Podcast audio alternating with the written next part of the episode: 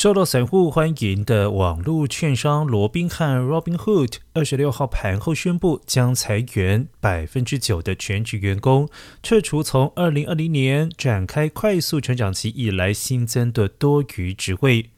同时间，罗宾汉的股价已经创下新低。半年来，股价重挫了超过百分之七十。执行长泰内夫表示，从二零二零年初该公司的交易 APP 越来越受到欢迎以来，员工数已经从七百人增加到将近三千八百人。不过，员工数迅速成长，已经导致一些职位和工作内容重复、阶层和复杂度超过了优化的情况。在审慎考量之后，决定削减员工数，以改善效率，提高速度，并且确保及时应应客户不断变化的需求。